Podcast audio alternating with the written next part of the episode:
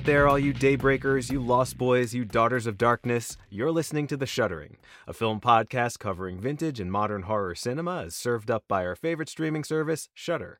My name is Nick Rocco Scalia, one of your two co-hosts, joined as always by your other co-host, Chris Oliphant, and tonight on the show we are talking vampires. It's about time. Nick, this is the first time we're talking vampires on this show, but it's not the first time we've talked about vamps. that is true. Uh, but no, this is great because one of the titles we're going to be discussing this night, we intended on actually debuting the show with, and then we decided not to because Shudder pulled it. So when it came back, this was like a golden opportunity to finally talk about uh, this movie. Yeah, so we're talking about Near Dark from 1987, which when we started the show back in August of last year, I think it was August, uh, July or August. Anyway, the movie that we wanted to talk about was Near Dark because we were Mhm. doing an episode because it was our debut episode. We wanted to talk about a directorial debut, so we did Caveat, uh, which was a, a really great film that I had seen on Shudder long before we started talking about the show, and definitely wanted to talk about that one. And then I thought I've never seen Kathryn Bigelow's Near Dark, which is not her first movie technically. Uh, it's her solo debut. She did direct another film with someone else. She co-directed an earlier film, but this is like an 80s cult classic that I had always wanted to see. And it was on Shudder. I was like, I'm so excited. What a perfect way to start the show off. And then they pulled it like a day before we were both going to watch it and then talk about it on the show. We ended up doing okay though, because we called an audible. It was Mario Bava's Black Sunday, which Mm. is a great film to start this podcast off with because it is one of the true blue sort of classics that's on Shudder, and we got to talk about a filmmaker whose career spanned decades and had this major influence on horror after that. So I think it was a pretty good choice to go with that one. But that said, I had still been dying to see Near Dark, so I'm very very happy we did that. And then as we always do on the show, we wanted to pair that up with something else that is somewhat related in some way, a, a thematically similar film. So we picked a more recent vampire movie, 2020's Boys from County Hell, which is another one who I, I think just based on the title alone, I was like, I got to see that one also. So tonight is the first time, yeah, that we are truly diving into the entire subgenre of horror that is the vampire film. Although these are very, very different movies, I would say. Yeah, and you know what's interesting is that there's actually another connection that you could make here because you mentioned that we substituted in caveat because we couldn't do near dark caveat being a Irish film and so is Boys from County Hell. So we could have even done a we an Irish related episode and, and paired those two movies together. Y- Yeah, and actually, there's a few other really great Irish films on Shutter that I've seen and that I've heard about. So we've got uh, St. Patrick's Day coming up pretty soon, so maybe we'll Sure. dive into those uh, to celebrate the holiday. But um, before we do that, I thought since this is not our first episode of 2023, but our release schedule has been a little sporadic lately, and we want to get sort of back on track with that. We've been dealing with some technical issues here and just some crazy schedule things. Chris, I know you've been traveling and you're coming back to work after a, a very busy season or, or for a very busy season. Uh, I am starting up a completely new job, which is really great, but also a lot of new stuff that I, I'm just sort of taking on in full for the first time. So we've definitely not been as consistent as I would like us to be, and I'm sure you would like us to be as well, Chris. But this also gives us an opportunity to sort of go back and establish what we are again and kind of I don't know, put our footing down for a, a new year of the show and and really I don't want to call this like a soft reboot or a restart or anything like that, but if you're just joining us for the first time, I, I, we've also not been as great about promotion as I'd like us to be, and that's kind of on me, and I want to do a little bit more of that. So you'll be hearing more from us. If you are a, a regular listener and you've been with us since the beginning, and we do know of a lot of you, we've heard from a lot of you, and thank you so so much for sticking with us, uh, p- particularly through this tumultuous time. I mean, not really tumultuous, but we've just not been, like I said, as consistent as we'd like to be. But if you are joining us as a new listener, I wanted to just establish one more time what we do here at the show. So, as you've probably already guessed, what we do for every episode is pick two films from the Shudder Library one a vintage film, one a modern film. The only really way that we could distinguish is we decided on the year 2000. So anything post 2000 will be a modern film pick, anything pre 2000 will be a vintage pick. We haven't really done a lot of early 2000s movies, but we have done some late 90s stuff. Uh, our last film that we talked about was a late 90s film. But with those two films, we try to find some sort of thematic or personnel type connection. So tonight we were talking about two vampire films. We might do two films by the same director from different eras. A lot of times, what we've done on the show is two films from the same country or the same part of the world, um, subgenres like we're doing tonight with vampires, anything like that. We try to find some kind of connection between the two. And Chris, I think you and I are both really good at finding the ones that even aren't quite so obvious at, at first glance, like you were just saying. So there'll always be something to link those two movies together. So we rate and review those films. We're not going to spoil anything for you. We've been pretty good about that, I would say, on all of our episodes thus far. And even something as sort of well known and as cult classic status as Near Dark, we're not going to spoil that film, which is too bad, actually, because some spoilery stuff, the ending of that film, I think is something that I would like to talk about because it really weighs on my, my rating of that film. But we're not going to do that in case you, like me, have waited this long to see it. I completely understand that. Chris, I know you do too. You're better about this than I am, but there are so many films that I just, I've heard about them my entire life, basically, and just never got around to seeing them. And I knew that I would like them. And that was definitely the case with Near Dark. But we rate and review those films. We'll also give you an RIYL, which is a recommended if you like. So we will pick a much more popular, well known movie that you've probably seen. And if you like that movie, you probably should also check out the one that we're talking about on the show. We have a five point rating system. Chris has been nice enough to give every every tier on that rating system a name. They are all, of course, horror related. So we won't run through that again. Go back to our earliest episode, Black Sunday and Caveat, and if you want the entire rundown of that. But what I will say is the best of the best, the five out of five. We haven't handed out too many of these. We call those The Exorcist because Chris and I think that is one of the greatest horror films of all time, sort of the pinnacle of this genre that we are so interested in and kind of obsessed with. And then, uh, just as a nice bit of consistency with that, we call the lowest of the low, the one out of five movies, Exorcist 2, The Heretic. We we've only handed out one heretic, I believe, thus far, but those are the movies that, like Exorcist 2, The Heretic, are just what the hell was anyone thinking uh, making this movie? So I think that's just about everything there. The other thing that Chris did, did I miss anything? I don't think so. No, but I'm thinking we should just call the one star movie The Heretic. Let's. You want to leave The Exorcist 2 out of it? I, mean, I do. That's fine. I think that works on a couple of different levels. I mean, yeah. if there were more of them that we've handed out, then yeah, it would get really sort of tedious. But luckily, I mean, maybe this says something about the Shudder library. There's only been one, and the one that we gave it to was actually a really fun film to watch. It was definitely so bad it's good, but it was so so bad. We're talking about 1982's Trick or Treats, which I'm almost excited to watch again for Halloween already, and it's only oh January. God. But uh, the other thing we do on the show is recommendations. So Chris and I try to watch some horror movies outside of the Shudder universe, or or other Shudder movies that we're just not talking about on the show every week because we're just big fans of the genre, like we know most of you are. So Chris, do you have a recommendation for us this week? I, I haven't talked to you in I feel like forever. So you've probably seen dozens of movies. I've seen like a few movies outside of the ones for the show. But uh, what is on your mind horror wise lately?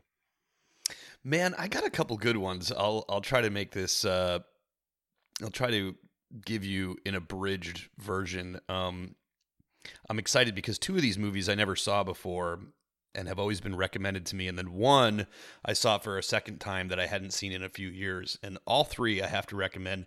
Uh, the first one, Nick, have you ever seen a film called The Orphanage from 2007? I have not. That's on my Netflix DVD queue. I still have a Netflix DVD queue. I still receive movies from Netflix in the mail, which I think is like that's the most old person thing I think I do in my entire life. But uh, that is definitely on the list. I've always wanted to see it, but I haven't seen it yet. It's so good. Um, it's a Spanish film, and it's. I mean, what I liked about it is like we've we've heard of this story before, and sometimes I'm I'm kind of like you know pushed away by movies that have super generic titles like that like the orphanage you know i'm like oh what's this going to be about and yes it is about a woman who you know grows up with with a certain group of kids in this big orphanage, but years later ends up moving back into it, kind of like to repay the the favor and, and have her own orphanage there and everything. And her son starts um, doing some pretty weird stuff. Um, it's a fantastic movie, I gotta say. I was blown away by it, and the only reason why I watched it is because I have this new horror trivia game that I've been playing, and this movie kept coming up in the questions. And I'm like, how the hell have I not seen this? And my girlfriend Alex had seen it and gave it some some pretty high praise. So we watched that, and I gotta recommend it. It's got some scenes in it that are absolutely spine tingling. The performances are fantastic. Um, the direction is excellent. It just really blew me away. I mean, it's not like one of the best movies I've ever seen, but it's it's it's a very solid. I'd be giving it an Atkins Campbell four out of five all day on this show. Yeah, that is our four out of five, by the way. But most Yes. of you already know that. Yeah, Chris, I think the worst thing you could possibly do in a horror movie is try to reopen a place that you visited when you were a kid. I feel like that's a pretty common premise, and it never works out good for the person who does it. There's always some kind of supernatural or otherwise evil thing Well, happening there. Th- this movie had real emotion to it too, though. You know, like you really felt the the the, the emotional underpinnings of the film. Like I was very um, sympathetic characters and and things like that. So it was, I would call it, you know, above average to um, most horror movies. I remember that being compared pretty heavily to like Guillermo del Toro's The Devil's Backbone and Pan's Labyrinth. I mean, it didn't come out long after Pan's Labyrinth, but I remember a lot of the reviews at the time talked about those, which are movies that work both as horror films and as just sort of strongly emotional, dramatic films as well. And I love that kind of stuff. You know, it's uh, it's like elevated horror, but in a I don't know, in a different way than than like the A24 stuff is elevated horror, I guess you could say. I- Sure, and I know you'd like this movie. I, I'm confident you'd like this movie. Like there are, when I say there are some spine tingling scenes, there absolutely are. But uh, I think Del Toro was the producer on this one, by the way, Okay. so that would- that would make perfect sense. I also saw for the first time a film that I've never seen called Slither. Oh, I love that one. What a barrel of fun that movie is! oh man, Uh, yeah, in I so many ab- ways. Yeah, and that that's one of those like I mean it would absolutely qualify as like a list of shame movie for me. I yeah, it's one of those films where over the years I can I can think of at least 3 or 4 people that are like, "Dude, how have you not seen that movie?" Well, everybody, I have finally seen Slither. It's hilarious. It, it it's absolutely hilarious. Michael, it was great to see. I didn't this is the thing I love about it. I didn't know anything about it. So like you know, to see great performers like Michael Rooker and um, I love Elizabeth Banks. Like she's awesome. You still haven't mentioned Nathan Fillion, and he's it's my favorite Nathan Fillion performance in that movie. Sure. Yeah, yeah. And uh, yeah, I mean, yeah, that's like the main the main uh, dude there, right? And it's It- like um, It is, yeah. You and maybe you're not as familiar with him as I am. He has a moment. not. I'm going to go ahead and spoil it because that movie is uh, 15 something years old now. But he Yeah. he walks into a scene of just like the most gruesome shit imaginable, and he just kind of stands there for a second, and he's like, "That's some fucked up shit." yeah, yeah, yeah. I- it's like one of the biggest laughs I've ever had in a horror movie. It's pretty great. Um, I've got to recommend it. If for some reason any of you out there haven't seen uh, Slither, then please see that. Incredible, Um, and- Chris. Do you know uh, James Gunn, the writer director of that? Now he's he's been like all over the news lately. Like he's basically taking over for Warner Brothers the entire DC Comics franchise. They're trying to reestablish their presence the way uh, Disney and Marvel has with the Marvel characters. He's doing that with the DC universe. He's also, I, I think, finished with the third Guardians of the Galaxy movie. Like he started out at Troma, which is a story that I absolutely love, and now he's like at the tippity top of big studio franchise stuff. But he's done some really fascinating stuff with along the way. I love his Guardians of the Galaxy movies, and I'm Yeah. I'm kind of excited to see what he does with the DC comic stuff. I haven't really checked in too much with those. I saw a few of them. I was kind of unimpressed with all of them, except for, you know, maybe one or two. So I'm interested to see what direction he goes with it. But yeah, kind of a, a springboard to much, much bigger things. But if you like comedy horror films at all, and if you can handle some.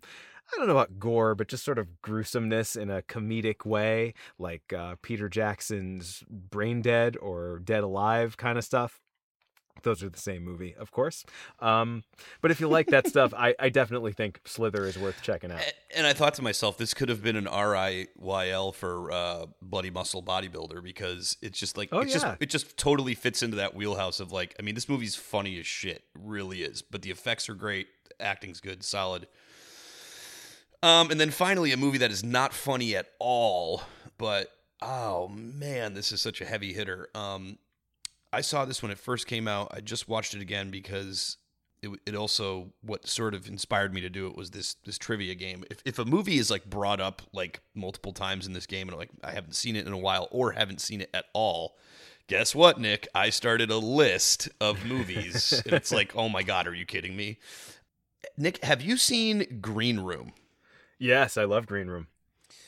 Wow, that movie, I mean, this time around when I was watching it, and it's funny because uh, the great Sir Patrick Stewart is in it, which is kind of like the, I mean, Playing a, a, a white supremacist, yeah. he is so good Yeah, this movie, man. It's like it- it's Yep. like it's like I mean his everything. But the thing that was funny about it, I think you'll appreciate, is that uh, I mean, Alex and I just got done rewatching all of Breaking Bad like the last couple of months, and all I could think of is like how Walter Whitey he is in this movie, like totally bald with the glasses, the goatee, everything. I'm like, man, this is like a Nazi Walter White sort of thing, because they got the the meth lab going on too. But Sure. great movie. Um, you know, I love the the the sort of claustrophobia of it.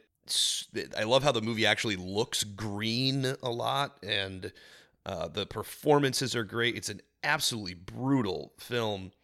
Uh, nice tight 95 minute watch. I mean, the, the the whole movie is just amazing. Chris, how heavy do you think John Carpenter hangs over that movie?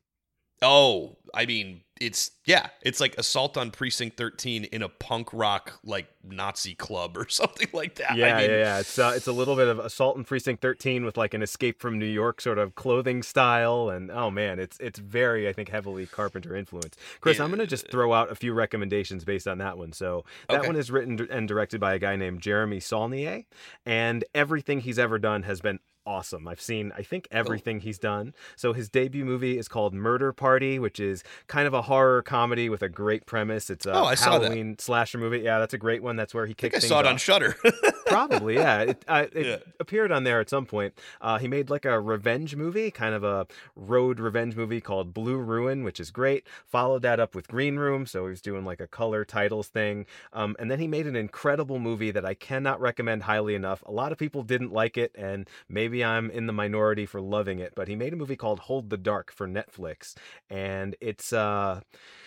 it's a murder mystery kind of thing involving wolves uh, in the wilderness. It stars the great Jeffrey Wright.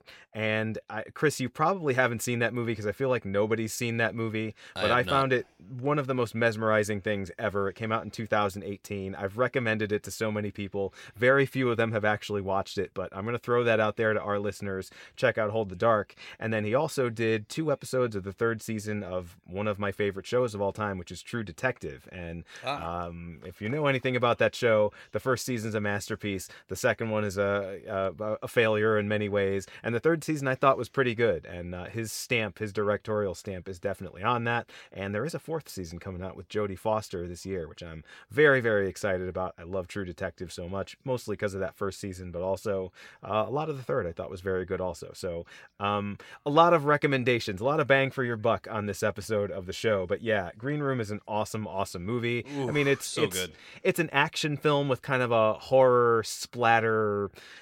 I, I don't know exactly how to describe it. Like, it's not really a horror movie, but I think if you're a horror fan, you will absolutely appreciate it. And it is brutal as all get out. And oh man, there's I, I- again, I don't like to spoil movies, but I'm a dog person, and there's a dog yeah. in that movie that uh, is just incredible, and I love seeing that. So. Well, also the ending is so good. It's like I- I- fantastic. I, forgot about the ending, and I was like, "Oh man!" They just like, how could you tie it together any better than that? Like, Yeah. I don't know. It's just really good. Perfect. So- And of course, it stars the late great Anton Yelchin, which uh, that is a Hollywood career that was going so many other places. I mean, he had a, an incredible run before he passed away. He passed away so young, but like the movies that he made, it was almost uh, John Cazale like in just how good they were. So great to see him in that movie as well. He's the uh, the lead in that. Well, um, Chris, I've done something recently, and it actually wasn't even that recently, but you know, I'm always talking about how how behind the times I am with movies because I just don't have a lot of time to watch new things. I don't really get out to the theater as much as I used to, and so there's always these like buzzed about movies on Shudder and elsewhere that like everybody in the horror community is talking about, and I'm never on top of them. Well, Chris, I was on top of one of them this week. A few weeks ago, um, not too long after New Year's, I went to the theater to see Skinamarink. And Oh. we are recording this on February 2nd, so that just appeared on Shudder today. That was always the plan, right? They did a, a theatrical release, which is actually very, very successful. Um, the movie cost something like 15 grand to make, and it made like a million plus in theaters, so uh, lots of bang for your buck there as well. But now, if you're listening to this show and you do have a Shudder subscription, you can check this out yourself. And uh, it is so hard for me to talk about this movie, and it's so hard for me to to decide how to present it and and to kind of recommend it or not recommend it. This is as experimental a horror movie as you'll ever see. Um, it is. It's not exactly a found footage film, but it looks like it's shot on film. I don't know. I, I don't know much about the behind the scenes of this. It might have been shot digitally and then sort of made to look like film, but it looks like very sort of grainy, degraded, almost like Super 8 type film, and it kind of sort of is a narrative film, but like if you ask me what the story was, I'd say there's two kids in a house with something and nobody else seems to be around and and that something is vaguely menacing and threatening, but um, you know, there's no like violence or anything like that in the film. It is it's a tough watch in a lot of ways, not because of any kind of brutality or anything like that, but because the pace is extremely slow. The sound is very muffled. The visual is kind of hard to see at points. It's very dark. There's a lot of moments where characters are just kind of sitting there watching like public domain cartoons on TV. I mean, it is it's an art film as much as it is it is a horror film. Um, but I would say from from where I'm sitting, and I saw this in a theater. I don't know how well it will play at home, but I, I think it might actually have the same effect at home. I was very frustrated by it, and then I was so into it, like I, I was kind of I got caught up in its spell, you know. And I think you know you watch 20 to 30 minutes of it, and and either you're into it or you're not into it. I will say I was in about a half full theater, and only two people left. And this is the kind of movie where I think a lot of people, particularly like young, not very experienced horror audiences that are looking for like a scream or something like that type movie, uh, they're not going to like it at all, and uh, and they might be inclined to leave. But I will say this was a pretty good audience because a lot of people stayed. Uh, my wife and I were were two of them, and I think if you can vibe with just sort of the the slow pace and the ambiguity, Chris, this is a movie. I don't know if I've ever seen this before. Like there are basically two characters that we follow throughout this movie, and you never see their faces. You see their feet uh, wa- Oh. walking along the floor. Uh, you hear their voices. You see you know bits and pieces of them here and there in shots. But whereas most movies have you know very traditional framing, and we can kind of see what's going on. Part of what's going on here is that you can't. So um, that's both unsettling and, and maybe very frustrating for some people because we so badly want to identify with characters, right? But I will Yeah. say this movie. There are two or three scenes that scared the absolute shit out of me. Uh, I am I am not too proud to admit that. I really got some good jolts out of this one. But the thing is, it only works sort of cumulatively, right? Like the effect of this movie, like if I just showed you those scenes, like just out of nowhere, sort of just isolated by themselves, you wouldn't be impressed by them, I don't think, at all. But if you sort of get on this movie's wavelength and let it work its way into your mind and get absorbed in it, then these scenes sort of come out and just really, really, really got under my skin. I, and I can't like say that. that will be true of everybody. But I mean, if you can tolerate the things that are sort of meant to push you away and just sort of give into this movie, I- think you'll have a, a an interesting time with it. You know, like if we had to rate it for this show, I think I would just decline to do it. You know, there are some people who I think would call this a five out of five. There's definitely plenty of people who'd call it a, a one or even a zero because, you know, it's it's not a conventional movie in any sense. But uh, this was written and directed by a guy named Kyle Edward Ball. Um, what I have heard is if you are kind of on the fence about it, he made a short. This is based on a short that he did a while back that you can watch in full on YouTube. That is called Heck, H E C K. And um, it basically, what I've heard, I haven't had a chance to watch this yet. It's about a half hour long, but it was kind of a, a first pass at Skinamarink. Uh, most people are describing that as. So maybe if you don't want to put a hundred minutes into this sight unseen, maybe watch a half hour short and then uh, then you can maybe check out Skinamarink. But I don't know. I mean, I say if you're open minded about horror, if you want to just turn all the lights off, watch this late at night, maybe put some headphones on. There's some really interesting stuff with the sound design. I think maybe it'll work for you, but again, uh, you know, be forewarned that you may absolutely hate this movie and you may want to check out early. But it is, you know, it's kind of the buzzy horror movie right now, and I'm so glad to be part of the conversation. I'm never part of the conversation. Uh, the problem is, you know, I, I, still don't know if I've completely collected my thoughts on it. Um, if you've ever read, there's a great horror novel, uh, great and also frustrating, much like this movie, called House of Leaves by Mark Danielewski, which is you know, it's almost like a found footage movie in book form in some way, but then it goes off into some really avant garde, abstract sort of places as well. If you've read that book and you liked it, then Skinamarink is kind of the movie version of that. So maybe mm. that's a, a, point of recommendation there. It's a fairly well known book. A lot of people call that the scariest book they've ever read. I didn't think so, but uh, but I did enjoy it. a lot. But this movie is, I mean, if nothing else, right? It's a really interesting attempt at doing something with horror that is very, very rarely ever done. And I would say, you know, I, have sat through a lot of, I wouldn't say sat through, I've watched a lot of avant-garde and like art films, experimental films when I was a student and you know going to festivals and things like that afterward and you know a lot of people just aren't into that and I totally get that. You know, we are uh, particularly as American audiences, we're so narrative focused and character focused. You're not going to get that out of Skinamarink, but um, if you don't mind that, then there is really something here. And I, I can't wait to see. Like, obviously, Kyle Edward Ball is going to be given some bigger budgets. This movie was a success. I'm interested to see where he goes from here. I don't think he can make anything weirder or more off putting than Skinamarink. So I think his next movie is going to be more of a mainstream type thing. And I'm interested to see if he can get some of the same effects out of that that he does out of this one. But yeah, that is uh, that is a film that I was very much hoping we could talk about on the show. Chris, I haven't even asked yet. You haven't seen Skinamarink yet, have you? I have not, um, but I've seen some of our uh, some of the review channels that I've seen have done reviews on it, and I, I have declined to watch them. And you're right, this is like literally the latest thing uploaded to Shudder. It looks like as of now. Yeah, I mean this this episode will be out in a few days, so you know it'll be kind of old news by then, but still, I mean, it's it's a current film, and I'm glad that we are able to talk about it. So, like, what do you think at this point? Are you going to give it a shot, or? Oh, definitely. Have Absolutely. I have I scared you away from it?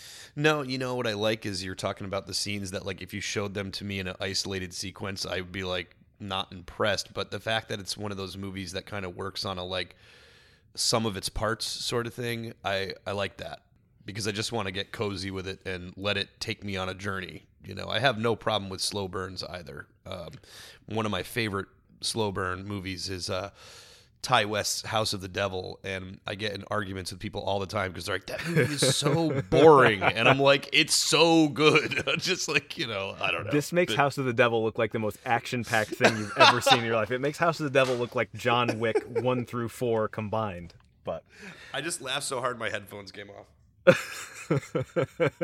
House of the Devil is a great movie, also, and Ti West, of course, has gone on to um, some pretty impressive things. I knew he would as well, but I love independent horror. I love when directors take huge risks like this, and I love when they're successful with it. You know, I, am so happy that this movie has made money. I mean, I'm sure a lot of the people who were in that theater with me did not appreciate it, but I think there were some there who did as well. Um, it was fun also because I was in the theater that week to see Avatar 2, which is uh, like as nice. mainstream a movie movies, uh, which was also great. And uh, we will be talking about James Cameron a little bit later tonight. But, you know, you couldn't have seen two more different movies. I think I saw one on Thursday and the other one on Friday, which was a rare back to back movie days for me. And uh, they were both a lot of fun and uh, a good time.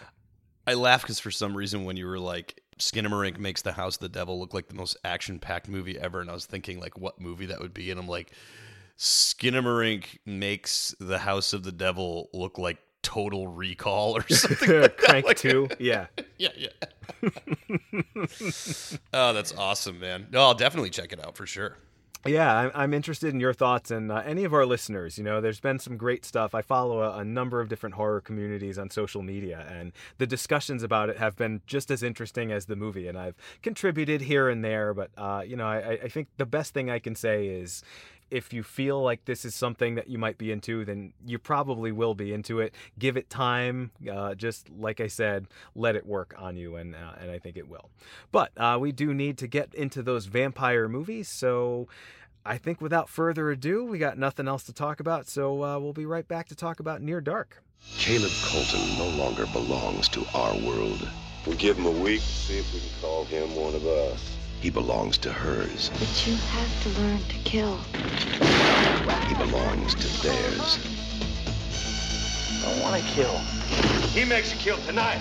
And they all belong to the night. It's three hours short for a bus ticket home.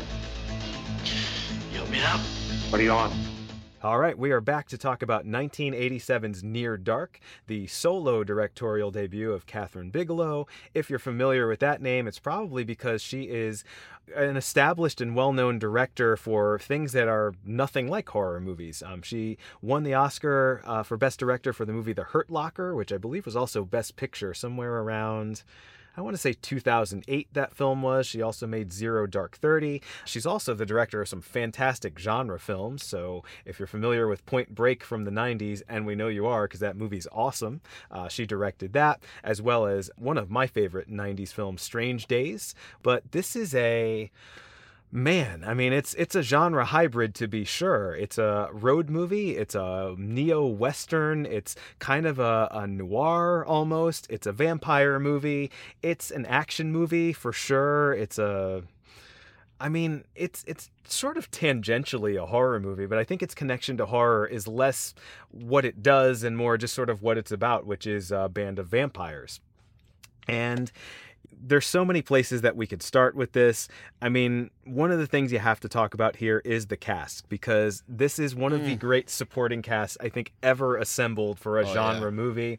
A lot of them because there's an association between Kathryn Bigelow and James Cameron, who we mentioned a while back uh, at the time. So he made Aliens in 1986, and you get a bunch of cast members from that in this one, and they're all fantastic. If you like them in Aliens, you'll absolutely like them in this movie. And they're playing completely different characters. But the supporting cast of this includes the great Lance Henriksen, the late great Bill Paxton, who Oh man, I, I, I love that guy so much. We're to talk about him so much tonight. He ended up being a great horror director as well. He made one of my favorite movies, uh, horror movies of all time, which is 2002's Frailty.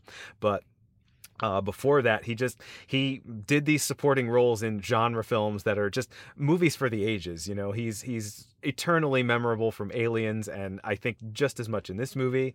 It's also got the great Jenette Goldstein, who played Vasquez in Aliens, a character who you know, has lived in genre fans' minds forever and ever. Uh, she's great in that. She's great in this, playing a completely different character from that one. So there's that neat sort of crossover uh, between Aliens and Near Dark, and then James Cameron and Kathryn Bigelow uh, ended up being a romantic item not too long after this, also. So all kinds of connections there. Uh, this one stars Adrian Pasdar and Jenny Wright. And there's a great supporting performance by Tim Thomerson, genre film legend from the 80s. He was Jack Deth in Trancers, which is a really, really fun movie that I don't think gets talked about enough anymore. That was like 84 or something like that, like the uh, time traveling cop movie. He was a stand-up comedian. Unfortunately, like he's he's great in Trancers because he's really funny and sort of quippy and sarcastic. He plays a very serious role in this one. He's the main character's father, which is weird because I don't think they're that different in age. But Tim Thomerson like went gray, I think prematurely. Um, but he's a, a, big part of this movie as well. And it's just it, it's like everyone in this movie is perfectly cast in this movie. The the faces in this one and and just the acting styles are perfectly suitable for what this is. So, um, I don't know. I mean, eh, we we will talk much much more about the cast. The score is something we need to discuss as well. But I guess we, you know, let's just do the the plot rundown real quick. It's not particularly complicated here, Chris. I'm gonna throw it over to you, and I don't know if I've forgotten anything. If there's a cast member that's awesome that I didn't mention, I tried to just nail that all down first because this is a movie uh, you got to see it just for the people who are in it. I think, if nothing else. It's so weird how everything's connected because I've been watching, going back and watching some of those uh, older like Broken Lizard production movies. Like, Yeah, I love you know, those guys. like yeah, like Beerfest and the Slammin' Salmon, and it's like I was watching like the Slammin' Salmon, and Lance Henriksen is in it, and I'm like, oh my god. And then um, Bill Paxton is in Club Dread. Yes. and, and I was just like, what the hell is going on here? So I've been getting quite a bit of both Lance and uh, Bill Paxton lately. Oh man, Um, can I just say really quickly? I mean, I know Club Dread is kind of a divisive movie as well, and, and most Mm-hmm. people say that's the weakest of the Broken Lizard franchise. But Bill Paxton in that movie, he basically plays a, a very thinly veiled Jimmy Buffett, It's so good. and I'm he's sorry, I love so it. so funny in that movie. I mean, it's kind of uh, of interest to horror fans. It's basically a parody of slasher movies, even though they Yeah. they barely even get around to that because they're just kind of doing their usual Broken Lizard thing. And you know, it's not as funny as Super Troopers, but man, there are some great great moments in that one. And yeah, again, uh, just testament to what an incredible actor Bill Paxton was, and and another person who sadly we lost uh, well before his time. He died pretty young as well. It wasn't that long ago, but an incredible career. I mean, I, I will watch that guy in just about anything. And this is, you know, a lot of people say this is his uh, his sort of defining role, and I certainly get that now that I've finally finally seen this movie. Yep. And I mean, this is like so it takes place in uh like really, you know, small town America. We have um uh, Adrian is uh, Pasdar playing Caleb is our main character in this movie. Caleb is the son of uh, his father's a farmer, and then he has a younger sister too, I believe. Yep. And uh, Yeah, he's a he's a cowboy, right? Like he is literally a cowboy. His dad He's a owns a ranch, and he's kind of rustling, or I, I don't know. I, I'm such a New England city boy, but uh, you know, his job his job is literally that he's a, a cowboy. It is set in the modern day, which is, is important. Or, or he knows how to. He really knows how to break a horse. Sure he does, ya. um. Anyway, the, the movie gets going right away. You know, he he meets uh, Jenny Wright's character May, and you know it's weird because like he's you know he's at a bar and he's he's trying to pick her up and everything and kind of you know gives her a ride and takes her out in the in their they're in this like uh, takes her to this ranch sort of thing or whatever and you know he's he's they're they're being pretty flirtatious with each other and everything and uh, turns out she's a vampire. Um and su- successfully bites caleb and Well, he, you know, he tries to like woo her first, right? And uh, Oh, and, yeah. and she's very interested. She's like showing him how cool the stars look at night and everything. Like you know, she could just be a hippie chick kind of person, but there's Yeah. something a little off, a little weird about her, and he's very very aggressive with her. I think, which is you Mm-hmm. know probably a, a an artifact of the time that this movie was made. Um, he kind of comes off a little bit as a dirtbag at first, but she's very insistent on getting home by a certain time. Like she's got some kind Yeah. of a curfew, and we very quickly find out that that's because these vampires in this movie really, really cannot be in the sunlight at all, and uh, that is Yes. a device that runs kind of throughout the entire film. It's not quite as bad as John Carpenter's vampires, where they just spontaneously combust when sunlight hits them, but it's pretty close to that. I mean, it, it takes a, a longer time for them to burn up from being in sunlight, but not too much longer. The great cover image of this uh, comes from a scene where Bill Paxton's character is just kind of briefly exposed to sunlight and just like burns up the the special effects makeup in this by the way another incredible thing about it really really good looking stuff to this day Yeah, and and what's really cool about this is that you know May's um I don't know clan of vampires, if you will. I mean, they literally dip around in this like Winnebago, yep which I thought was also a really cool device in the movie. And yeah, you're right. I mean, the, it's like they literally like their skin like goes ablaze if it if it touches sunlight. So uh, the name of the vampires is called Severen. And Severen's uh, Bill Paxton's character, yeah. The uh, the leader is Jesse, played by Lance Henriksen, and just an Oh, incredible yes. performance. He right. uh, he has said this is his favorite movie that he's ever made, and he's made some pretty awesome movies. You know, again, he's Ash, he's he's in Aliens, and he still likes this one better. And I sort of understand because he's a very cool character in this one. oh, must have been so much fun to play this role. Oh And god, then, yeah. uh, I mean, they're like uh, they're outlaws basically. You know, they're Yep. like western outlaws, kind of driving through the desert in a Winnebago. They've all been alive for a very, very Oh, long love time. I mean, this is uh, Yeah. this is one of those vampire movies that, much like Jim Jarmusch's Only Lovers Left Alive, a movie that I just love, love so so much. This movie really plays with that idea of what would it be like to live for hundreds of years? What would you do? How would you get by? You know, how would you react to the modern world? So they're all kind of different, you know, they all got turned at different times, right? But there's this sort of roving band of vampires. Caleb is bitten by May and, you know, he's kind of in love with her, but also there's this question of, you know, at first he's like, I got to get away from these people or or whatever they are they're kind of not people anymore but he sort of gets seduced into this whole world almost. Um you know he is now a vampire and of course has to drink blood to survive Interestingly enough, they never use the word in this movie, like, and we don't see any fangs. So, this, much like the other movie we're going to talk about tonight, Boys from County Hell, does kind of add some wrinkles to the vampire genre and sort of the traditional vampire lore, you know, crosses and garlic and sunlight and all the things. You know, not everything works exactly according to that plan. Um, but basically, a lot of this movie is Caleb trying to decide, you know, do I join them? Do I kill them and then myself because they are sort of inflicting all this violence uh, on people and have been doing that for years and years. Um, but they certainly are a very charismatic group of of like you know almost biker like outlaws led by Jesse and his longtime lover and very very longtime lover Diamondback played by Jenette Goldstein Vasquez um, although she looks nothing like Vasquez in this movie and yeah I mean I guess that's where you get that sort of western side of it right Yes, and I was and I was going to mention I had it here, but it's it's established that um, Jesse Lance Henriksen's character is sort of the the leader of this group, and you know when Caleb first gets in the RV, which I won't say exactly how because I think that's a pretty cool scene, but It uh, is, yeah. It they're like so intimidating. you know what I mean? Like it's kind of like you're like, May, wait a minute, I thought you were gonna be nice to this guy, and they're like not having it. And one thing that is really scary about this movie is how, you know, like anyone, I guess, when you, when you first become a vampire. That's such a weird thing to say. Uh, you know, at first you you, may, you might think to yourself, "Oh, this is great," you know, this immortality and all this, but uh, it's kind of scary. I've never seen a movie where it's sort of like, "Look, if you want to roll with us, like you've got to hold your own." Yeah. So like, let's you know, you have to like murder people basically, and and Caleb, that's where he has sort of the like moral conflict of like he's obviously never killed anyone before.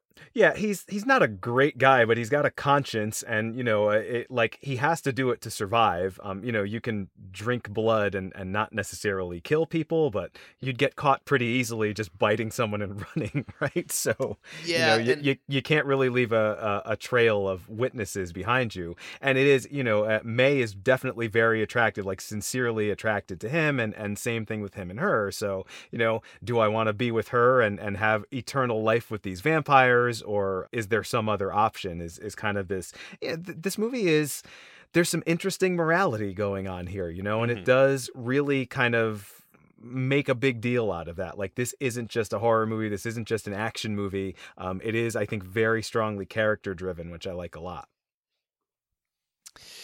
I know we're jumping around here a little bit, but we, we do have some bases to cover. Uh, the score is by Green Tangerine. a tangerine dream A Tangerine Dream. although Green i like that a lot what was I thinking? I'm sorry. I'm just going off the top of my head here. Yes, Tangerine Dream. I apologize if I offended anyone by saying that. yeah great sort of synthy score Perfect. Yep. Just like exactly what the movie needs. So, uh, Well, excellent. well, it is, Chris. But like, I, I was thinking this through the whole movie. Like, it's got this very '80s kind of, you know, Giorgio Moroder, Vangelis Yes. kind of score going on, Yes. in it, uh, or John. Carpenter. Kind of, kind of. Goblinish, sure, but like this is a cowboy movie, you know, it's a desert movie, and so what you'd usually get is like, you know, country rock, almost like a They Live kind of score, and instead it's like this score I feel like could almost work in a, a Blade Blade Runner type movie or something like that. Yeah. So it's an odd choice, but it works so so well. It's and like- Chris, yeah. I, I texted you about this. I've been listening to this score a lot. This thing is on Spotify, and um, let this be the soundtrack to your life. It's it's one of those great '80s movie scores. Like, are we ever going to get anything like this again? Uh, there's Disasterpeace, right? I shouldn't say that because uh, I love the stuff he does, and uh, and of course Cliff Martinez. If you like their work, um, like you know, and It Follows and Drive and Only God Forgives, I think you'll really dig the score for this movie as well. Yeah, you're so right. It's funny you mentioned that because I'm thinking about uh, Carpenter's Vampires and like he, he totally went for that like whiskey like rock blues Yeah, yeah, yeah, sort of sure. Yep. but um, yeah, it, it, it that's an interesting juxtapos- juxtaposition because you could totally put this score to like a sci-fi film Yeah. but I like that. And some great shots in this movie, like some great cinematography of you know the sun and just like open landscapes, and uh, the setting is very. Uh, it does a good job of kind of establishing just the world that this whole thing is in, and you know it's like I saw this movie based on a recommendation of someone who was you know we're talking about vampire movies and that's the thing that's kind of sad about this movie to me is that when you do research on it like when it came out this this movie was just like i mean largely ignored. It didn't really do anything at the box office. It was kind of like a forgotten film. Yeah. and when it was on Shudder, that was like the the it was very brief, and you had this opportunity to watch it, and I liked it enough where I was trying to find the Blu-ray, and that is not an easy thing to do. I mean, there was a period of time where I literally couldn't figure out how to watch this until it just came back on Shudder. So uh, another awesome reason to watch Shudder because they, you know, the fact that they put this back on, I thought it has to be by popular demand or something. Um, Yeah, I mean it's it's surprising to me because and maybe there was a re-release or something. I don't know exactly about what the the release history of this was, but again, Kathryn Bigelow is an Oscar-winning director, one of the only women to win a Best Director Oscar for Yeah. uh, The Hurt Locker, which is a great movie as well. So maybe like around that time would have been a great time to say, hey, if you like this, check out this very early film that she did before she made you know much more famous stuff like Point Break and Blue Steel, and I mean she's made a lot of really cool movies. And uh, I, I will say about this one, um, just before I forget, the direction of this is incredible. I mean, you could Mhm. very, very much tell that she's gonna. uh, That, that she's just a really solid action director and a really solid filmmaker, sort of all around. And, you know, I, I, I love when these sort of prestige directors that make Oscar type films like The Hurt Locker start out in this sort of gritty, grungy genre B movie sort of world. And Yeah. man, she just takes this and runs with it. There's a shootout scene in this movie that is very, very similar to one in one of my favorite movies, Arthur Penn's Bonnie and Clyde, um, where the characters are holed up in like a motel and the police come after them. And there's just a, a great action sequence and chase sequence that arises from that. And it's just so, so well done. I mean, she's a terrific action choreographer, action director. I mean, she, she went on to make some great action movies, right? Strange Days and Point Break and even The Hurt Locker, you could sort of uh, classify Sure. as an action movie. And um, I just, I mean, you can tell she's just, she's got the perfect eye for this. You sort of always know who's shooting at who and who is where. And she establishes the space really well. And the rhythm and the movement of it is just, uh, it's, it's really sort of amazing to see. And, uh, and, you know, again, it, I think it does draw pretty heavily from Bonnie and Clyde and, and what better influence than that. Um, there's some great chase sequence. I, I don't want to spoil too much of what the action is in this, but this is as good an action movie as it is any other thing uh, that, that it attempts. Side note: Blue Steel is a good movie. Uh, yeah, yeah, I saw that when I uh, was a kid. Jamie, Lee Lee Curtis. Yep, and that is actually a um, that's an Oliver Stone production. Yeah, yeah. Um, but the the bar scene is like Incredible. I mean, that is that to me that is a mic drop moment in this movie where like I could just I could watch that like and it, and it just goes on and on, man. It's like it's like a 15 minute scene. Yeah. And I, I could just watch it on loop.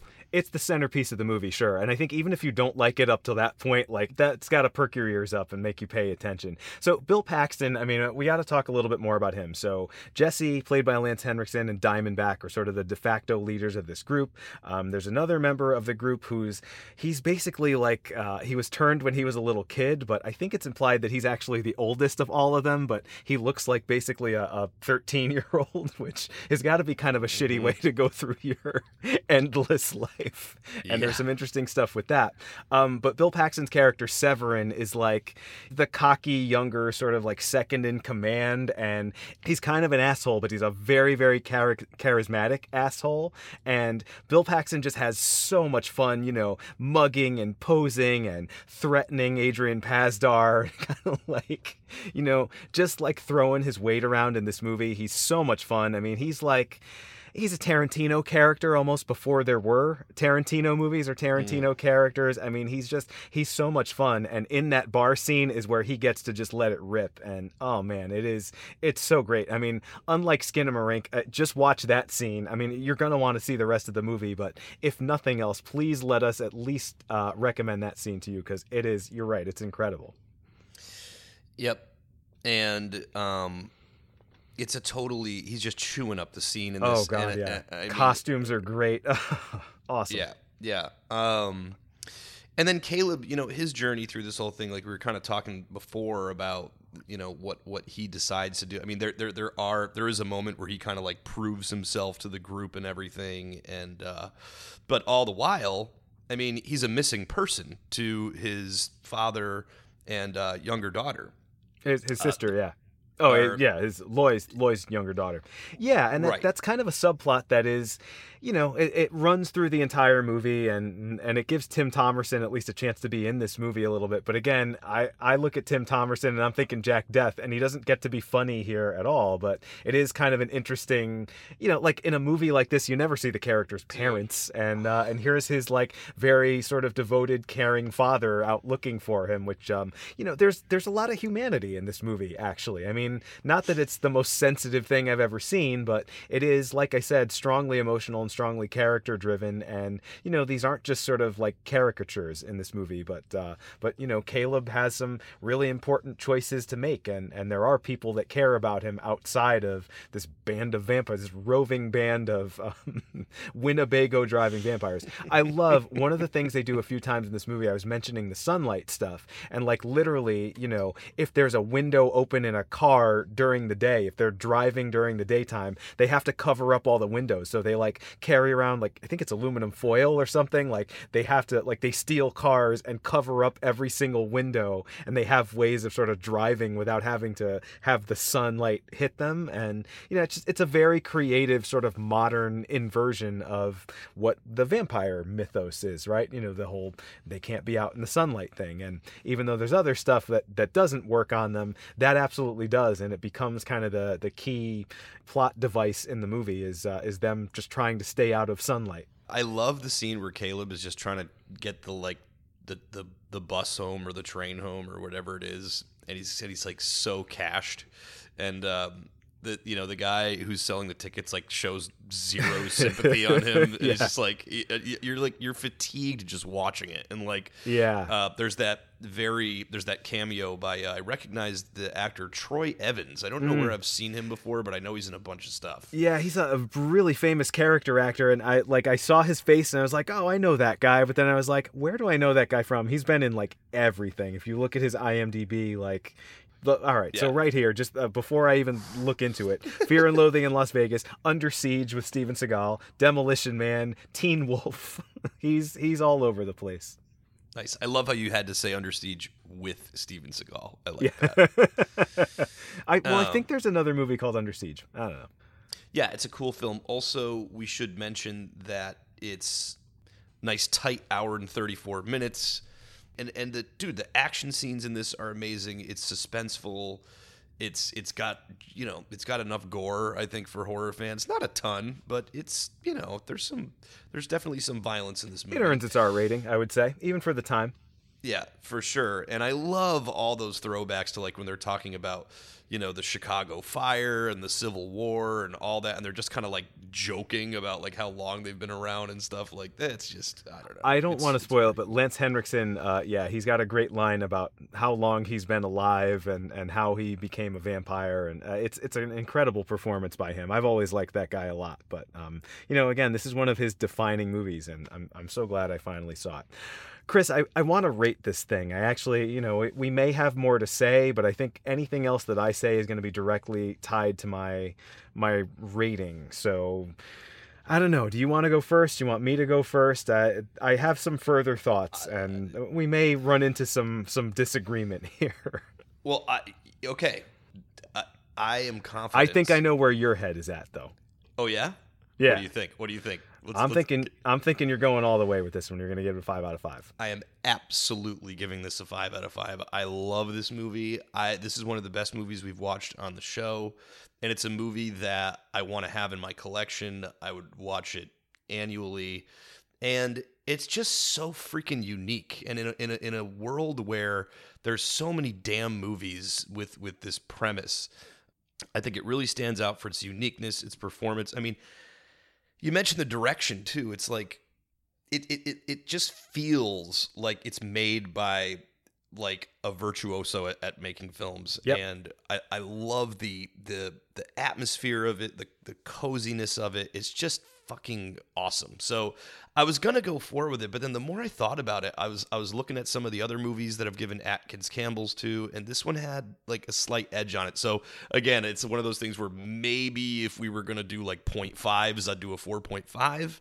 but then i was like you know what? Ah, i'm just gonna i'm just gonna go ahead and give it the five. Um so now this can sit alongside. Uh, I also gave a five out of five. We both gave five out of fives to uh, Black Christmas from 1974. That's the only one I've I've handed out a five out of five to. Yep, and I did Bava's Black Sunday. So I would definitely put this on, a, on an, an equivalent level as far as how much I enjoyed it and how much I would recommend it to like anybody that's that's into horror films. It's like I'd be like, dude, you have to watch Near Dark. Um, is it a perfect movie? I mean, I'm sure that's what you're, we're gonna get into um, when you give your score because I have a feeling where I know where you're going, but maybe not. Should I R I Y L this sucker right now? Yeah, go ahead. You're gonna love mine, by the way, but I'll let you go first with that too. Well, I think there's an obvious one, right? Like, I think the obvious one is the Lost Boys, right? Because, like, so many things you read about this movie is like, you know, I think the Lost Boys was the vampire movie of that era. The that same year. become- yeah, yeah, yeah. They're they're yeah, like compared a lot. and wildly more popular. I mean, Yeah. everybody knows like the Lost Boys, right? So if you're a fan in, of the Lost Boys, like this is the next movie you need to see in in that genre.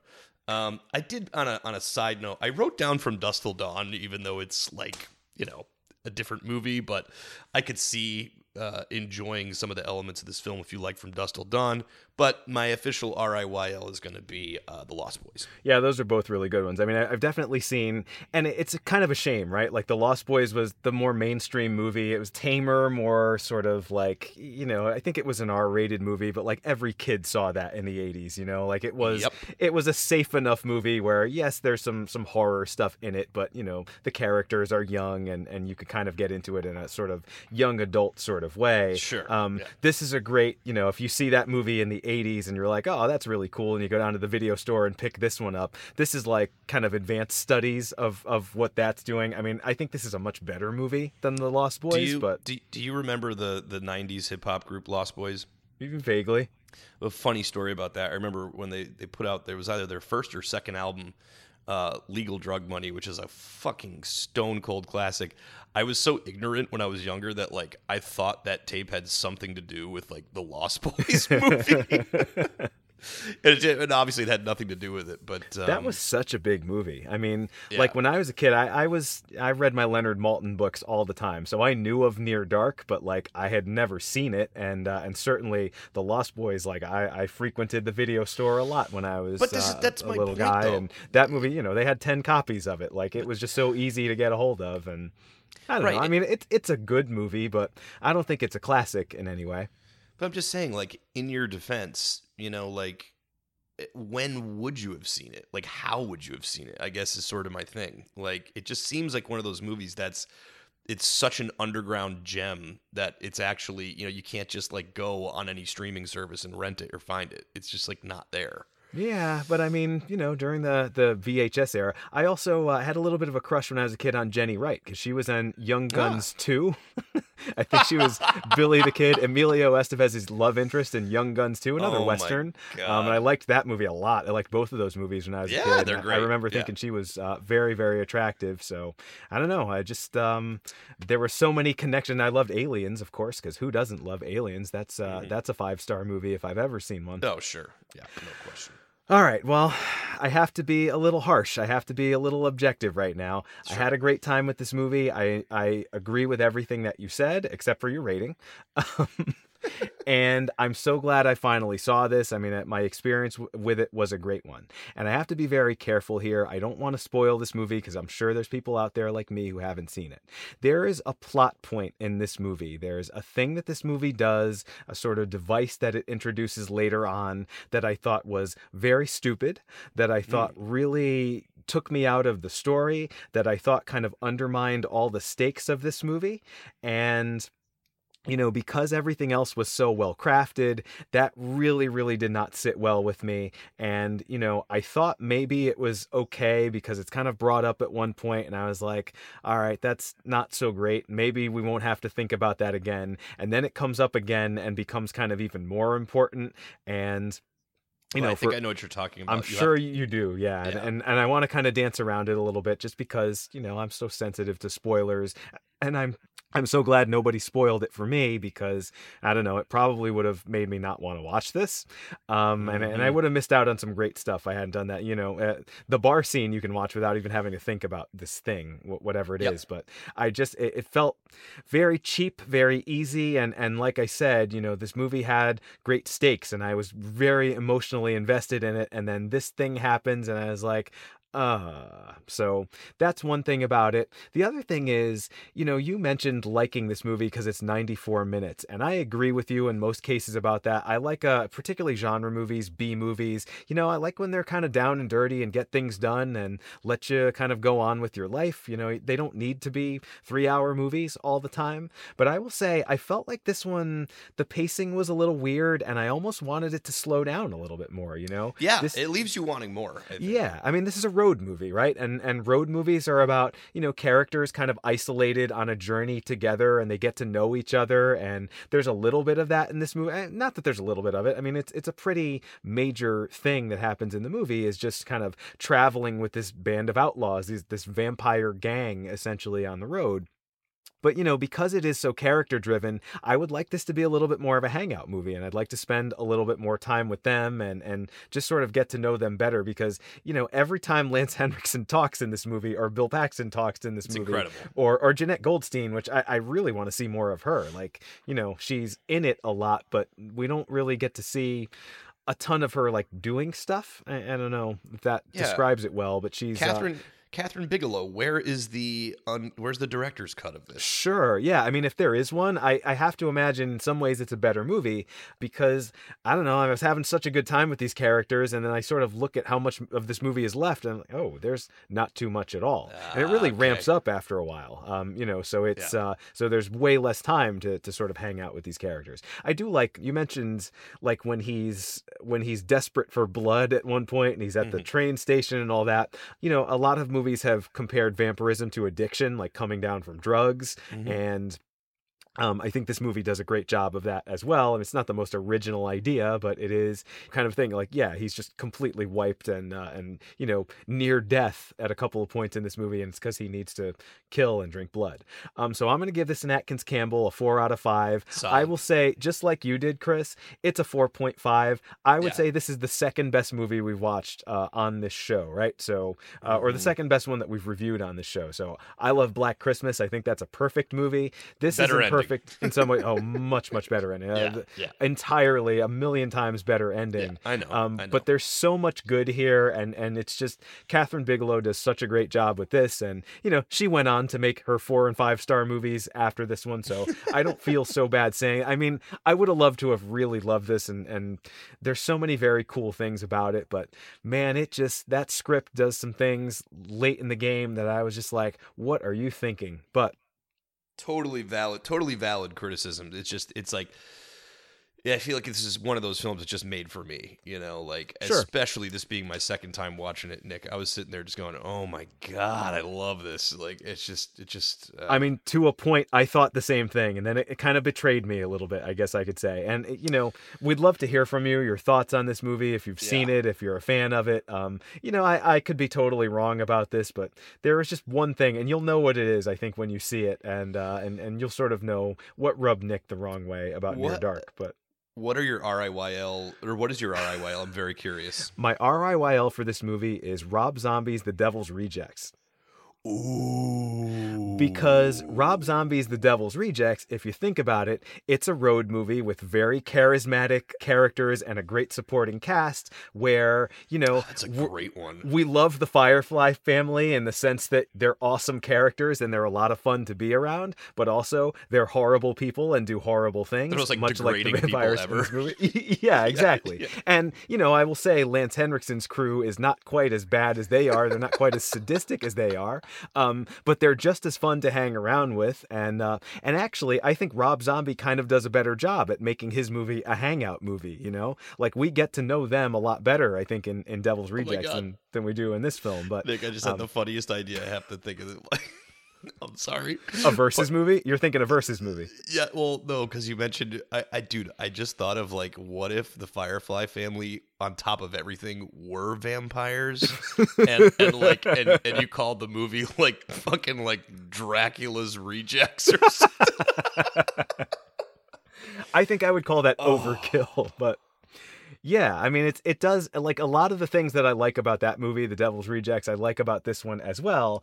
And you know, this one is more interesting in a moral sense because Caleb is our main character and and he is our kind of audience surrogate and he does some pretty terrible stuff and he uh, aids and abets Oh, them yeah. doing some pretty terrible stuff, but also he is kind of a, a family oriented person and there's this stuff with his father and his sister and I think it's it's morally thorny by design and I think that's uh, one of the best things about the script by Kathryn Bigelow and Eric Red is that we do we kind of care for everyone in this movie but also you know we care for the innocent victims as well and that's a tough place to be in and I think a very interesting place to be in. like the scene with the truck driver, like you know, like stuff like that. It's like Yeah. it's, it's so hard to watch because like I'm just like, oh my god, how difficult. How scared would you be to like at you know like the, pre- the like the, the the pressure and just uh, you know trying to make small talk when you know like what the intentions are sort of thing. Uh, Yeah, it's yeah, just yeah. really really good stuff. That reminded me of, and I mean, this is a, you know, it's it's a much more serious movie. But remember Monster with Charlize Theron, where she played uh, Aileen War- Wuornos, the serial killer, the female serial serial killer, From and uh, Daytona Beach. yeah, That's a tough one to forget. from your neck of the woods. Yeah, I mean, it's um, there are a bunch of scenes like that in that movie where she was kind of like trying to get in with these potential victims, and uh, and I did get a little bit of that vibe from this one as well. And yes, it's uncomfortable, but like it's uncomfortable in a really interesting way, and I think that makes it a more just a, a deeper and more interesting movie than you know say they were just vampires on the road and they only kill like bad people like they go around sort of uh, almost like vigilantes and you know when someone's a worse person than they are well then let's drink that person's blood so we can kind of absolve our, our consciences. It's not like that you know there's innocent victims in this movie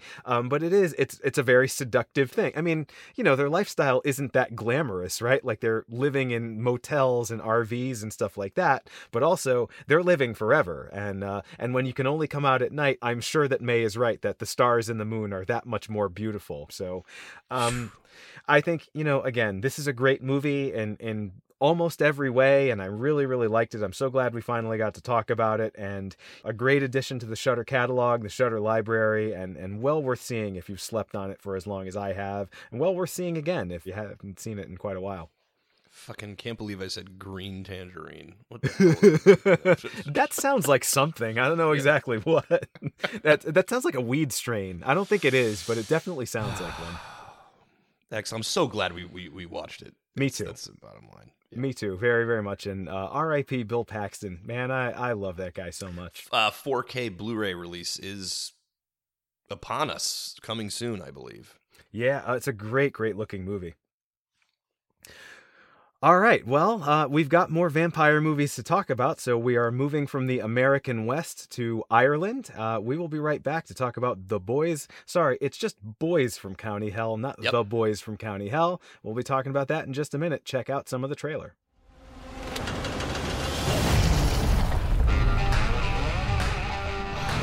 I saw something weird. Whose foot's that? Fuck this, I'm out! There's a vampire on my set! That wee fucker tried to bite me!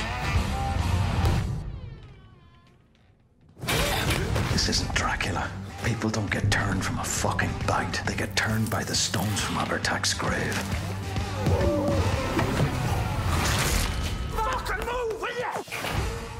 All right, we are back to talk about Boys from County Hell. This is a 2020 film written and directed by Chris Baugh, B A U G H. I don't know how that name is pronounced, and because he's Irish, I'm sure I'm pronouncing it wrong anyway. Um, there are so many Irish names that are so deceivingly easy looking, and, and I always pronounce them wrong. Um, but there is there's kind of an interesting Irish horror tradition, and I sort of like Irish movies anyway. Chris, have you seen Banshees of Inisherin yet? Before we get into Boys from County Hell, No, and I really do. it's awesome. I- it's I- really yeah. really good. Um, de- definitely. Uh, I don't know if it's the front runner for the Oscar this year, but I, I think it definitely has a good shot at getting some awards, like a screenplay or a best actor. Um, really really like that movie a lot. And you know i have no uh, physical connection to ireland but for some reason I, i'm i'm as italian american as you can get. I'm 100% that but i love irish music irish film irish writing poetry and literature and stuff like that. And lots of my friends are very irish and really sort of enjoy their culture a lot and celebrate their culture a lot. So i'm, I'm pretty well versed in sort of irish media and irish film and stuff like that. And so i thought this would be an interesting movie to check out um, because of that. And also, this was your pick. I mean, I'm, I'm not going to say I chose it, but uh, it was something I definitely wanted to see just because I enjoy movies from this part of the world. Um, I love the scenery, and, and there's some great stuff in this. But this film is about. I, I love also this is a father son movie in some way and uh, you know I, I always sort of enjoy those um, particularly when it's a father son movie that is something else um, like a, a horror movie Chris, would you call this a comedy horror film? Absolutely. 100%.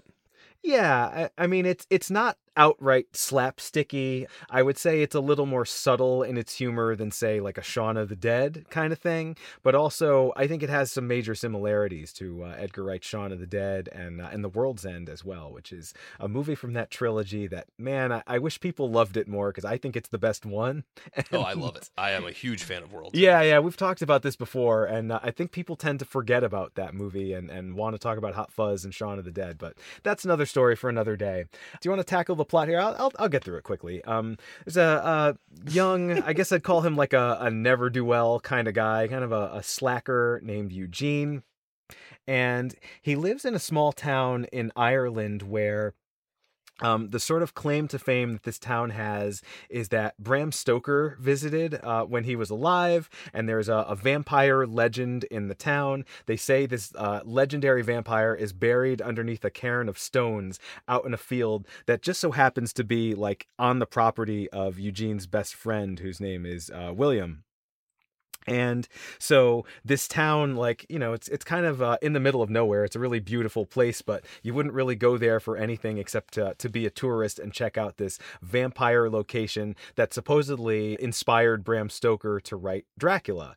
And so the bar in town, the pub where everybody hangs out, is called the Stoker. I and it's like, va- yeah, me that. too. It's a great set as well. It's got kind of a gothic sort of vampire-ish feel about it. But uh, Eugene is, you know, kind of a, a you know, just a knockabout guy, kind of not really ready to move on with his life or anything like that. Just sort of drinks a lot and messes around with his friends. You know, a very sympathetic character in a lot of ways, but also kind of a slacker. Uh, his dad, whose name is Francie, runs like a road construction company. And his dad is, he's, he's kind of a, more put together type of guy and a hardworking kind of guy and he just wants his son to like get his shit together and and actually make something of his life and tries to offer him work and stuff like that. So basically what happens in this film is uh William is killed. Uh, so one of the things, and, and this was, I thought, a pretty funny little thing that, that happens there is uh, Eugene and William. One of the ways they make money is they they act as guides to tourists who come through this town to um to show them this vampire's grave, essentially. And of course, they accept like beer as their uh, their cost to do this. Like, yeah, that which was pretty funny. Really fun, yeah. That's sort of this little racket that they have running, but they're not making a ton of money doing that. But you know, they're just uh, they're like longtime best friends. And he finds out that William is actually leaving to go, you know, actually find a job. I think to to go to college. And Eugene is is kind of just bound to this small town that he's grown up in. Uh, William is killed out right out by that vampire's grave. His blood leaks into it, and you know it's a local legend, and nobody actually believes it. Um, particularly Eugene and William, right? So they're taking people out there, and then they have like another one of their friends jump out and scare them, and you know they're they're just sort of running this little almost con game based around this. Um, but when William is killed out there and his blood leaks into the ground, it awakens this uh, vampiric presence, and so the the road crew comes into it. Uh, Eugene's father, because they are going to be actually tearing this down. They're going to build a road right through this field, and so they have to move this cairn of stones and you know basically pave over this supposedly sacred grave site that inspired Bram Stoker, and supposedly there's a like thousands year old vampire buried there. So Eugene ends up on his dad's crew for this uh, when this vampire stuff starts happening, and eventually they end up having to fight off like this outbreak of vampirism in their hometown. Eugene and his father and a bunch of their other friends from town, and uh, and one of the main vampires ends up being William. Uh, you know, the first one to be killed as this thing starts. So there's this. Um, you know, kind of a, a, dynamic there as well, where his best friend becomes a vampire and is part of this major problem that uh, Eugene has to step up and, and in some way deal with. Did I do this any justice at all, Chris? I'm not sure I did. That that was no, that was perfect. Fair enough. Okay. And I have to say, um, the I, you know, I mentioned I love the Stoker. I love that whole idea. Like, I think they were really like kind of shooting for the stars with the concept here a little bit. Like, I like the the all what they do with the blood in this movie, and I've got to say the opening scene to this was awesome. I was just gonna say there's a really great opening scene. It's a flash forward, um, but it, it is yeah. it's one of the best scenes in the movie actually. Yep, and they do tie it together a little bit, uh, or they definitely tie it together towards the end, and. uh you know, also part of the beginning, you mentioned this before, just the scenery. God, dude, I, I, I need to go to Ireland, man. I mean, yep. Eh, eh, eh, the, the backdrops are so beautiful in this. I mean, they're just stunning. I will say it's not as pretty as the Banshees of Inisherin. I mean, there is some incredible scenery and incredible cinematography in that. This is a much lower budget movie and it's a genre film, but um, yeah, I mean, this is just it's a very very beautiful place, the Emerald Isle. I can appreciate the humor in this movie. I've I've always been a big fan of um, like Monty Python and stuff like that. And you know, you mentioned like Ed- Edgar Wright's movies and stuff like that. There's some quips in this that are great. Um, the character S S P, yeah, uh, is so funny, and you know, it really like it, it. It had me going. I mean, I would just say, kind of on an overall. I really loved the first half of this movie, and then the second half was kind of like okay um, in in my opinion. But you asked me at the top if it qualifies as a as a horror comedy. I think absolutely. I mean, I've seen a lot of like the new a lot of the new horror comedy movies. It sort of reminded me of that they're putting on Shudder, like you know, Scare Package. Those films are great, even though those are kind of more uh, anthologies, or even um, like like Tucker and Dale, like movies like that. Like it had that sort of flavor of of humor in it, and then I think it gets a little bit more serious at the end. But um, no, I thought your description of the plot is is pretty complete.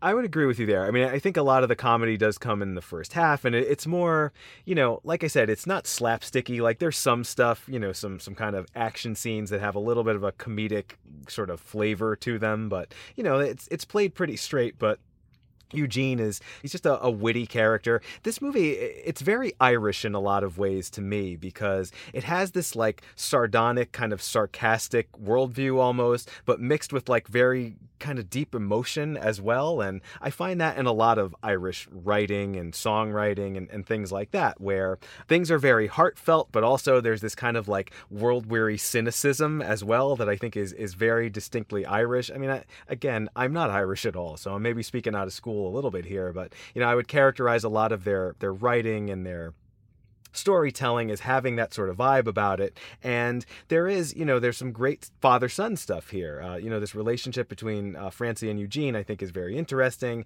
And also this relationship between Eugene and William, you know, these two best friends who are going to be separated. Mm-hmm. It certainly is nowhere near as good in that department as Banshees of Inisherin, which is like this movie, you know, it's about like the least important thing in the world, but you, but there's this like deep well of emotion about, you know, these two longtime friends who are not going to be friends anymore. Like that's what what that movie is. Um, yeah. This one has a little bit of that uh, flavor to it as well. But um, yeah, I mean, when this does sort of become more of a, an action-oriented, horror-ish, um, less of a comedy type movie, I do think it's a little bit less successful. Um, the creature design in this is really, really good. The main vampire, his name is like Abhartach, something like that. Um, you know, he's like a pre-Dracula yeah. mm-hmm. sort of figure. We don't see too much of him, but when we do, he looks awesome. Um, but he, it's pretty limited. Uh, his his appearances in this but I do really like that about it a lot. I would say probably the first half is better than the second. I, I wanted to like this movie probably a little bit more than I did, just because you know I do tend to like Irish films and I loved the scenery and and I'm just kind of a sucker for like a, a father son movie, and this does a lot of that stuff. I like John Lynch's character in this. Yeah. And there is also sort of a conspiracy that lies in, in, in this in this film as well, because you know he is the uh, he's the father of William, correct? Yeah. And he's yeah, and he's he's also the one that owns the land. Yes. Um, that Francie's you know construction companies like they're they're building like a fucking what is it like a like an interstate through it or something. Yeah, they're like, like building like, a highway right through his property. Yeah. Um, and then of course you know there's something that they do like it's interesting if you were to compare like the relationship between Eugene and Francie and then the the difference between what you know George ends up having to go through with William. Yeah. Oh, I tell you what, though, Nick, this movie got bonus points for me when they fucking played Dokken's Dream Warriors at the end, though, dude. I, I was like, like, that. Yeah, that was that was a nice a nice touch at the end. You know? Yeah, sure. But oh, and and one thing that I do have to mention, and you alluded to it before. I think we can spell it out a little bit because it's the first scene of the movie. So one of the things I loved about this, I mean, this is another movie that kind of takes that familiar vampire lore and throws most of it out the window and kind of does its own thing, which I like. Um, you know, I, if you make too traditional of a vampire movie now, like everybody knows, you know, five year olds know, you know, crosses and garlic and sunlight and all that stuff. Um, but this one, it's more of like a a sort of vampiric presence, as I said before, and so it like senses blood and it can draw blood out of you. So that opening scene is uh, we see two characters that just start mysteriously bleeding out of like every possible place they could be bleeding from. That's pretty cool. And it, it's really disturbing. Um, you know, it's a much scarier scene than I was expecting this kind of almost lighthearted movie to start out with. And I was like, whoa, that's that's pretty impressive right there. And it is, you know, they they do some stuff with that later on as well but uh, you know, I thought that was just an interesting device that's used throughout this movie, and it looks really cool and uh, and shows just some some inventiveness on the, the part of the filmmakers for this one. It's uh, it's a pretty cool effect and just something that I don't know I've ever seen quite like that before. Uh, critic Jordan King from Empire Magazine gave it a positive review, and I, I like this description a lot. I think this kind of fits it where. It says uh, he applauded its inventiveness, but he also praised the depth of characters characterization, describing it as a playful yet surprisingly poignant vampire yarn that takes on folklore, familiar turmoil, and the perils of poor town planning. With the like, I, like I think that that's a that's a pretty good description of it. And yeah, I think like my biggest beef with it overall was um, the comedy and the horror didn't really always kind of work cohesively together that well. Um, because like it, the first half really has a, an entirely different vibe to it than than the second, um, almost down to the minute if if you clock it. But um, it is a funny movie. I laughed out loud like several times. There's some good dialogue in here for sure. There is, but I I mean, you know, I, I think the comedy is is a little subtler than the comedy horror. Like when I think comedy horror, I think Shaun of the Dead, which is like kind of hilarious all the way through. Even when it does, like Shaun of the Dead is a pretty good zombie movie. Also, you know, I it's it's mostly a comedy, but you could watch it. You know, you can just sort of see the the love and affection for Romero in that, and the uh, the influence of him. You know, the way he staged scenes and things like that. I will say, I mean, the worst thing about this movie to me is the second half really does want to be this kind of like balls to the wall action horror, you know, from dusk till dawn kind of thing with like crazy vampire fighting scenes and stuff like that. And it's all just kind of underwhelming, you know, it's uh Mm-hmm. Like there's some scenes that I think are conceptually really good. Um, uh, William's father is a mortician; he's an undertaker. So there's some stuff with like coffins and uh, and and morgue type stuff that I thought was a, a great setting for this. Obviously, but like when we actually see those scenes, they're just not as impactful as you might want them to be and you know particularly seeing this back to back i mean i watched one one night and one the other like the action scenes in near dark are so brilliantly choreographed and so well done by kathryn bigelow and to compare and and it's, it's not a fair comparison although you know chris ball is is- this is like what, his first or second movie or something like that and certainly he's got plenty of time to figure it all out but i felt like the direction of this was a little bit flat and scenes that should have hit really hard kind of just happened and i was like oh okay. Um, the final confrontation i mean it's, it's kind of hard to tell exactly where the characters are and the action scenes or the, the sort of suspense scenes they don't have that like beautiful you know clockwork precision of near dark where everything is just you know exactly the way it needs to be. This felt a little bit more you know like i said kind of flat and amateurish in those moments where it really should be like stand up and cheer kind of stuff. So i think it works better as like a an emotional you know comedy drama with vampire elements than it does is like a, a totally all out action uh, horror thing, which it, it tries to be. So I think that's my biggest gripe with it overall. But that is that kind of hurts it a, a lot, uh, particularly in the second half. I would definitely agree with that. Well made though. I mean, you know, it's and that that's the thing too. Like, there's nothing really that, with if we're like these two movies in particular. I mean, they're like wildly different. I mean, there's nothing really funny about Near Dark at all. Oh, I Um, disagree. Bill Paxton is really? funny as hell in that movie. Uh, well, I mean, yeah, but in a in a in a sort of twisted way. I mean, this one kind of goes more for the, the straightforward. Like, Sure. there's you know a lot of sarcasm and and, and jokes and stuff, which like I that. love. Yeah, yeah, yeah. Yeah. So Should we rate this thing? yeah, uh, why don't you go first this time? Since I went first last time, not that it matters.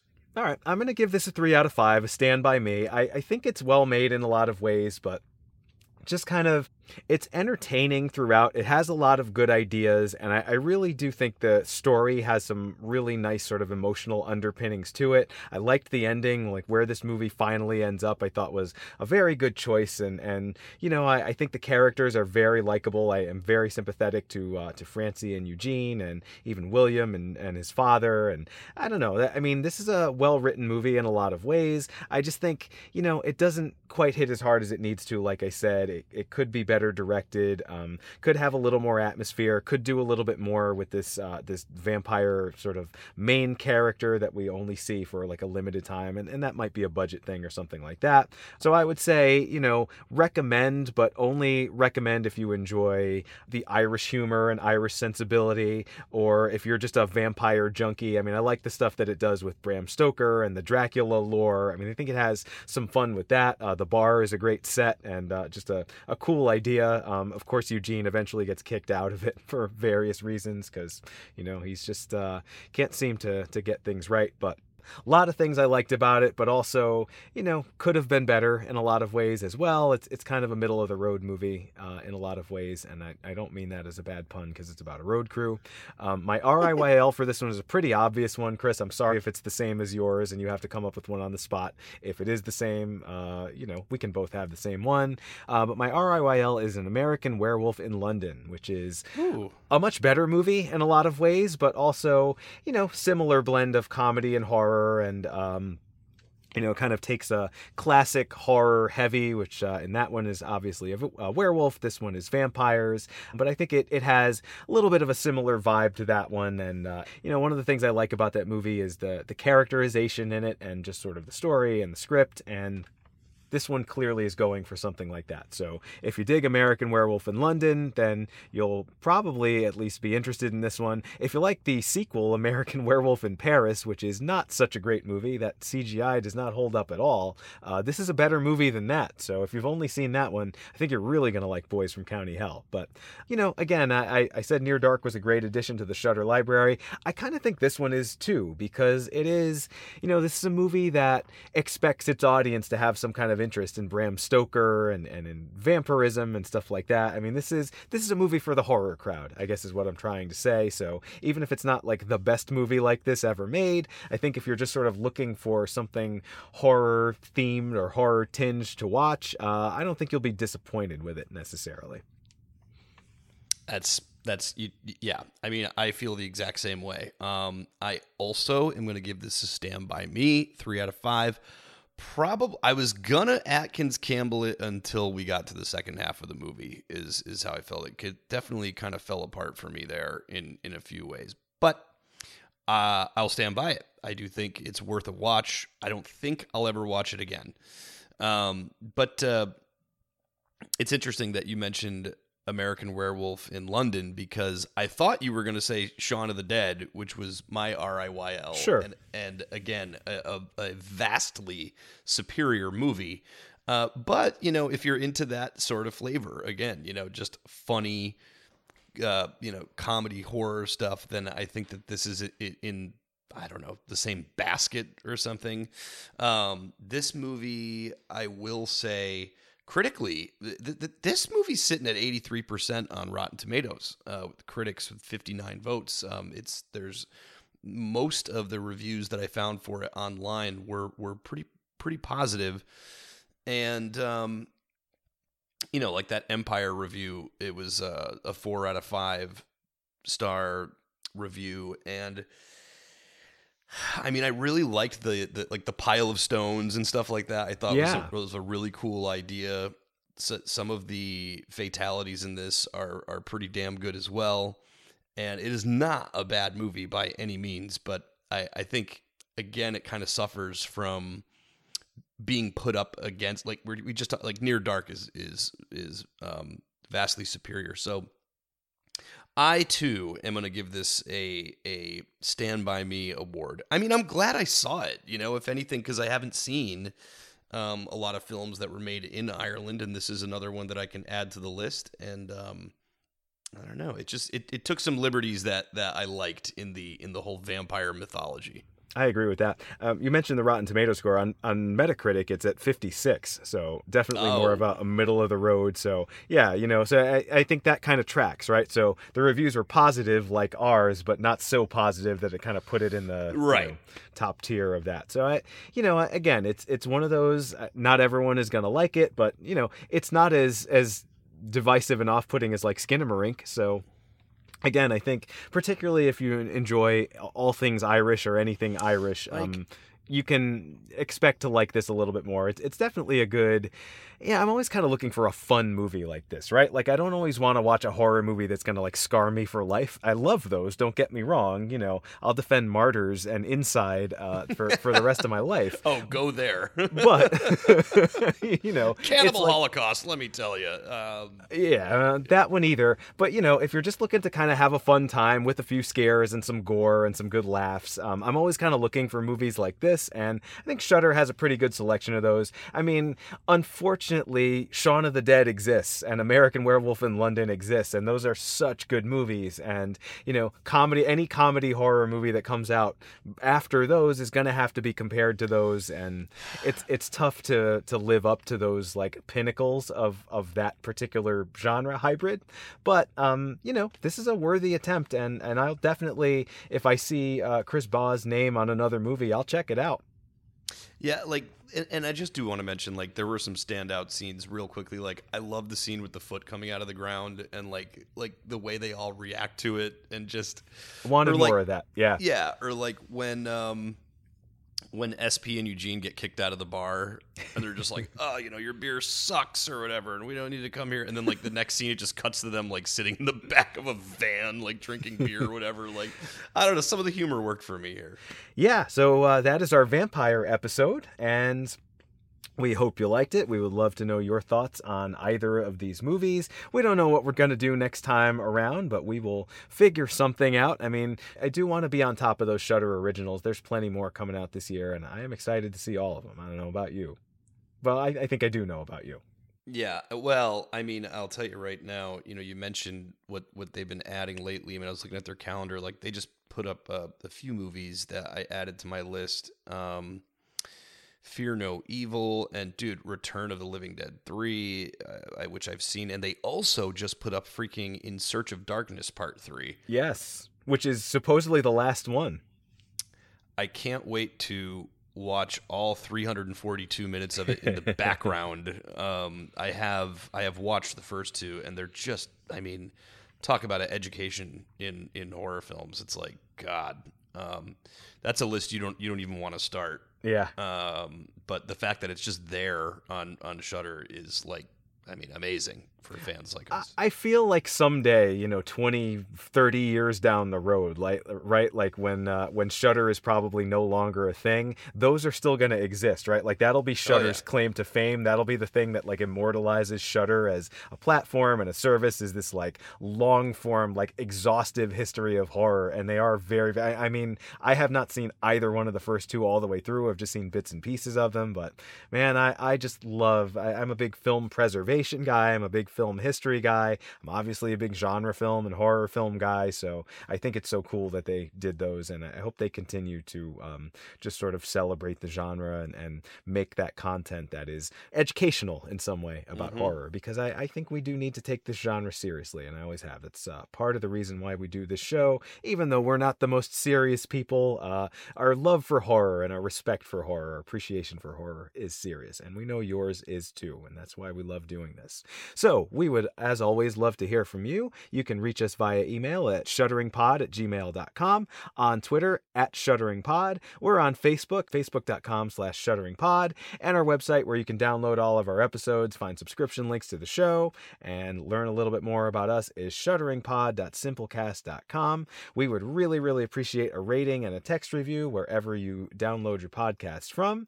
And we will be back in a couple of weeks. I, I promise we will be back in a couple of weeks. No more roadblocks here. Uh, again, with the road puns and, and boys from County Hell. I think maybe we just need to get out of here, Chris. But uh, we will be back on time. We promise. We'll see you again soon. Enjoy some great horror movies. Let us know what you think of Skinamarink if you check it out. And, uh, and we'll talk to you in a couple of weeks.